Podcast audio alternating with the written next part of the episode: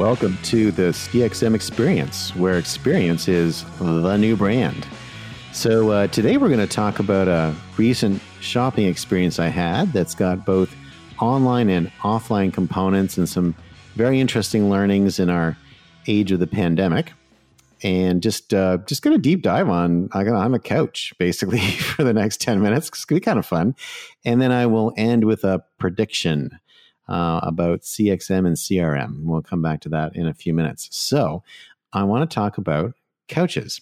So, I'm just moving into a new home in uh, Florida, and I didn't expect to actually move in. Uh, came here on vacation, decided to stay for a year.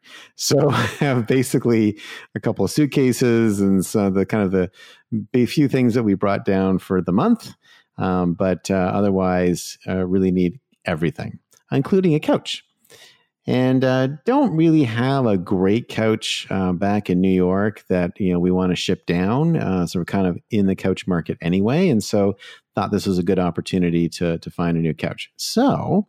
Uh, I have walked by their store on Lexington Avenue a few times, and my lovely fiance has gone inside and gotten the pitch a few times.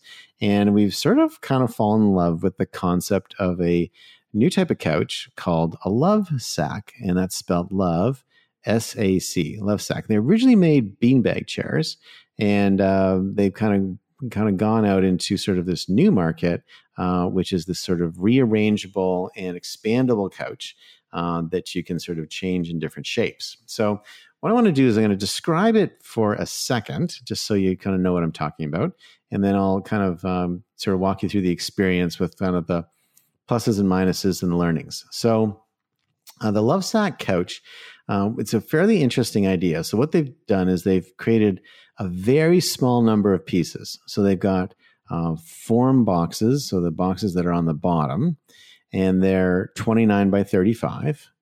Uh, and then there are seat cushions, 29 by 35.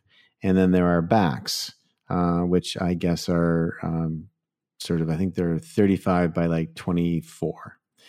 And then there are sides, and essentially like uh, and backs. And the sides and backs are the exact same piece same size and they are what they are. They're kind of 35 by 35 i think. And those few pieces um, make up this couch system. And uh, essentially you t- take these different squares and you can rearrange them into any couch you want. You can buy more and you can you know change them around. The covers come on and off so you can wash the covers if something something happens. But more importantly you can also change your covers if you want to. So instead of buying a couch that you might throw out in a few years uh, instead what you're buying is a couch system. It's a couch platform if you might think of it that way, where you can keep modifying, adding, changing. And I assume over time they may add other shapes and other sort of forms to it. Uh, there are little wooden pieces you can get for the arms that allow you to put a wine glass on a coaster or a deeper one that would take a tumbler. And then there's sort of a wooden piece that sort of sits over uh, one of the 29 by 35 uh, ottomans if you have a separate piece, and that uh, allows you to turn that into a table. And so, really interesting concept, right? So it's kind of like Elfa and other systems like that, where buy one piece and you know you have it forever and you keep adding to it. Uh, I've got an Elfa system in my uh, one of my apartments, and there are pieces in that Elfa system that are for sure 16 years old, and there are pieces in that system that are you know two years old. Uh, i don't know which ones are which. Like they're all mixed together but that's you know composed of many different generations. Uh, same thing with uh, with lovesac. And they actually call their system sactionals uh, SAC, uh, Chanel's, uh, Sactionals, uh, playing off the Lovesac name. So some very clever marketing. And uh, if you go to the site, um, you can go to and sort of get an overview how it works. Uh, they show you lots of different shapes. Uh, they call it the world's most adaptable couch. Uh, and discover how Sactionals are built to last and designed to evolve. And they, they pitch it very much on this um, sort of idea of uh, lasting forever, uh, sort of making an investment in something that you'll have for a really long time. And they and they pitch a lot of the sort of features and benefits of it. Uh, so let's talk a little bit about the buying experience and some good and bad, and some sort of thoughts for them as they sort of continue down this journey. And I'm doing this out of deep love uh, because I just bought one of these, and I really want them to be super successful because I want to be able to add to my sectional over time, and so that means they need to stay in business for a really long time. First thing, which is interesting, is like any new product, they're very much in love with the product. And it's what's interesting when you go to the site, they talk about how it's rearrangeable. Uh, they talk about how it's machine washable. They actually have a picture of a bottle of wine pouring itself onto the arm. And, you know, they, you're like, oh, I can imagine that happening, uh, knocking over something. Um, they talk about how it can be washed and you can toss things in, in the washing machine. Uh, they talk about how easy they are to change. You can rearrange them and put them in new shapes. Uh, what's fun is you can kind of kind of click on a couch and it'll show you all the different uh, finishes. Believe it or not, we decided to get faux fur. It's going to be a fur couch.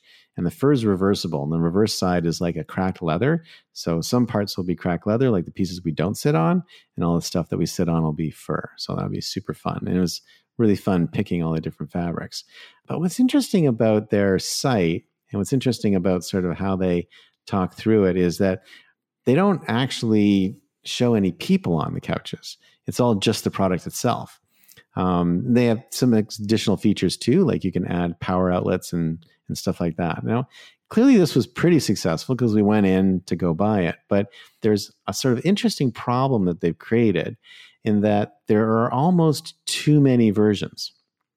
And you know, I was a very motivated buyer, but I was slightly paralyzed by the alternatives.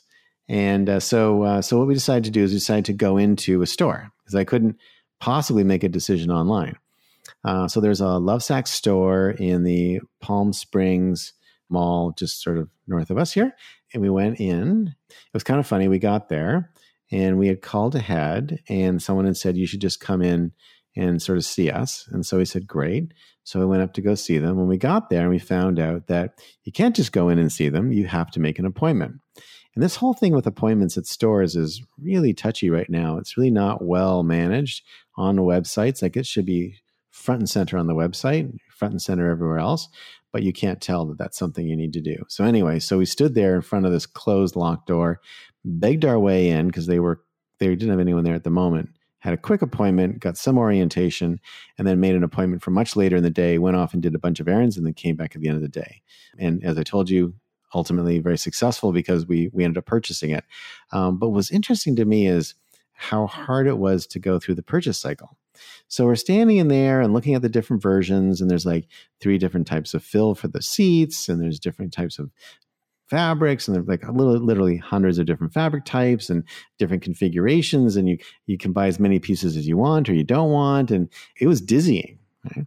and so um, they had this little helping kit i guess or like a little kind of thinking kit which is a grid and then they had these little blocks little wooden blocks that were the shapes of the couch and so i casually sort of mentioned hey, hey it'd be really cool if we could get some of those blocks to play with and they're like yeah we sell them wow, cool, right?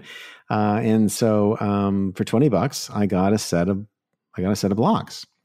And so my fiance and I went um, back to Palm Springs. We uh, kind of ended up going to a sushi restaurant and sort of sat there and um, started playing with the blocks. And we sat there and we probably built 100 different couches while we were sitting there having sushi. And I don't, it's so funny because we spent a lot of time doing this and had some really good discussions about it and, you know, calm discussions and stuff but was it was interesting we couldn't really decide on exactly what kind of couch we needed because one of the problems is that while you know the size of each piece there's no total dimension. And so it's hard to it's not impossible but it's harder to kind of quickly translate to your room back to the couch. So that and every time we tried to do one of those translation points there was friction. You could see the friction in sort of the thinking and the creativity. Um, so then we go back We've been carrying our blocks with us. And we met with the store manager, someone named Kat, who was amazing. We thought Kat was incredible and she was really helpful. Um, and she was showing us how the couches go together and how they work. And she showed us all the different fabrics. She, you know, discovered whether we had children or animals and we got like a puppy and so they're kind of like you know here's how to how to manage with animals these fabrics work well these don't work as well so super duper helpful and kind of got us to the fur so we kind of picked the actual um, covering but we still hadn't actually picked the couch and at this point you know we are kind of lost. And uh, and the website was also there's a tool in the app not great but there's a tool in the app also doesn't provide total dimensions. And so we're playing with that and and it's again just massively overwhelmed by the choices. Finally we sort of had this sort of a bit of a epiphany if you can call it that.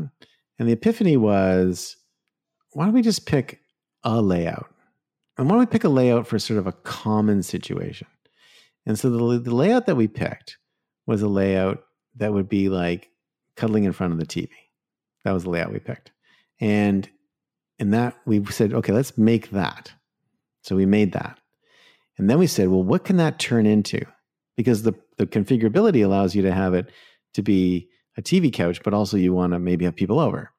And so Kat was able to say, boom, boom, boom. Now you can have two separate nice couches for people to come over, lots of room.